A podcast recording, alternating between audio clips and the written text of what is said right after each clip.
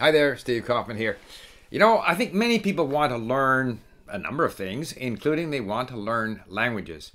I think a lot of people don't know how to learn. So, my video today is about learning how to learn.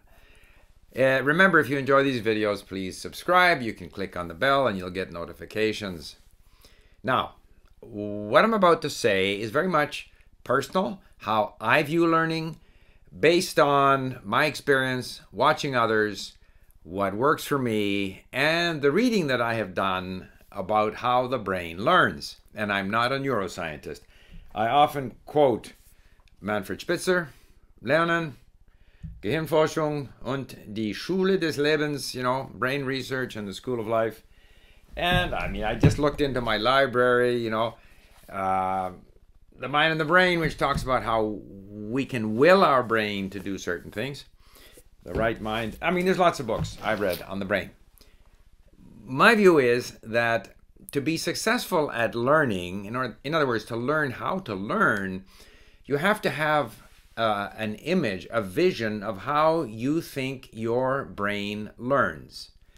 Um, my vision of how my brain learns is based on my experience and what I've read on how the brain learns. So I'm persuaded that our brain, and Manfred Spitzer refers to this quite often, our brain starts to form neural connections between connections between neurons uh, based on our experience. And as long as the brain is gaining new experience, it's forming new neural connections. So it's constantly learning. The, the brain cannot do otherwise than learn.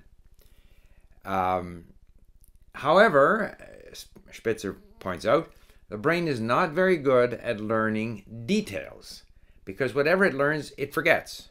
So that the specific things that we are trying to learn, which might be a list of vocabulary items, it might be grammar rules, it might be something else, those things we can retain them for a short time and then they're quickly forgotten.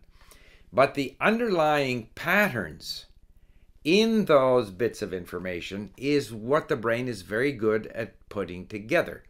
And that's why the, if we weren't able to do that, we would be dealing with every situation in life as if it was the first time we ever, you know, encountered that uh, situation. Whereas in fact, what happens is the brain builds up these patterns to enable us to navigate our way through life. That's true of everything that happens to us in life. It's true in language learning.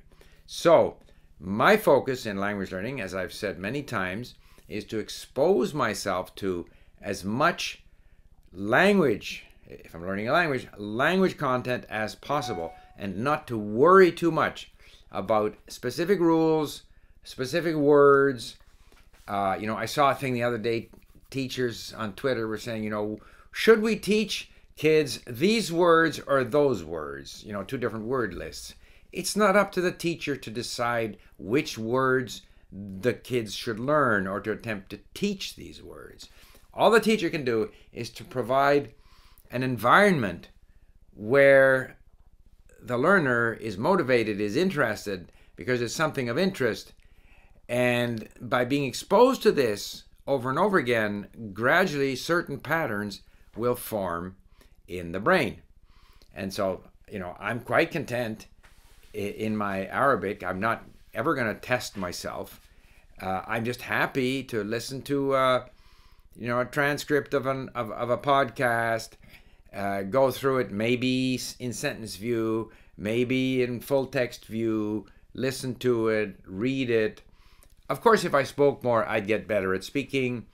But let's not underestimate the power of listening and reading because when you are reading, you're interpreting symbols and converting those symbols into meaning. That is a powerful activity. That is active. That's not just passive. Uh, now, we know, for example, you've undoubtedly heard that, say, a London taxi driver has to memorize, or has to get to know all the little streets and alleyways in London. That part of his brain, a certain part of his brain, grows as a result. So, all of our activity, even what we might consider to be passive activity, in fact, is creating changes in the brain. Learning is about change. Learning is not about being able to produce something now. You know, here's a test, get it right. It's not about that. It's about gradually exposing yourself to a variety of stimulus, allowing your brain to form patterns, and, and having the confidence that the brain is doing its job. It's not going to do it, you know, according to some timetable that you set for the brain. The brain learns, but the brain learns slowly. That's what Spitzer says.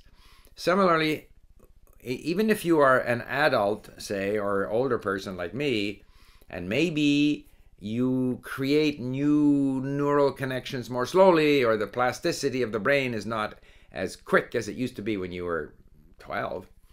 On the other hand, the brain is bringing in this information, relating it to things that you already know experience, life experience, knowledge, vocabulary, uh, you know, knowledge about different content areas and stuff, all of which makes it easier in some ways for you to learn.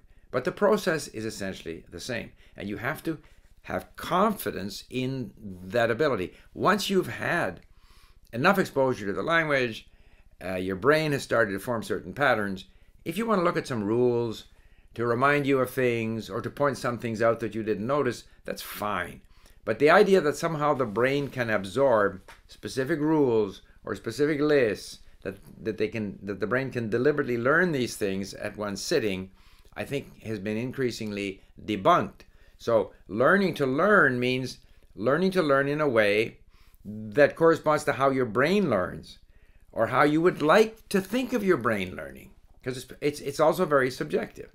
And so putting pressure on yourself to, uh, you know, to, to learn certain things that I want to learn them now, it, eh, that is not a very effective way of learning.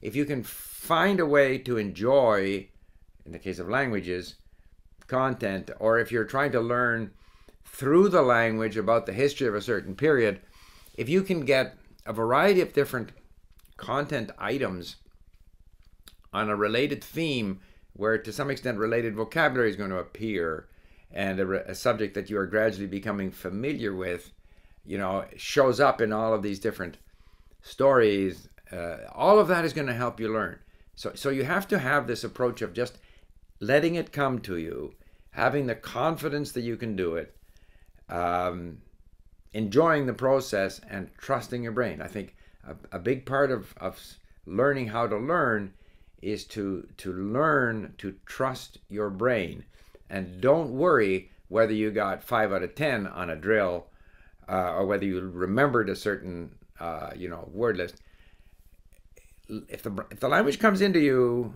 and you keep staying with it you're going to learn that's what you need to know that's to me learning how to learn. Don't let the teacher impose this word list or these stories.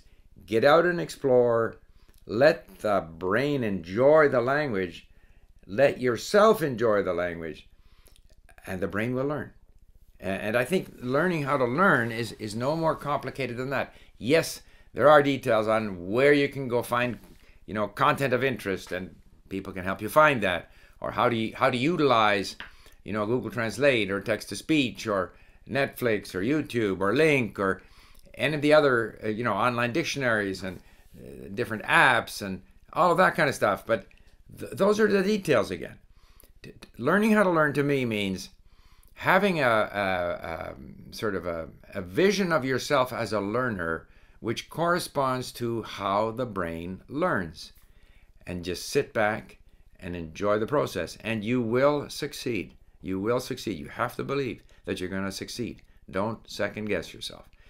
And so that's what I wanted to talk about.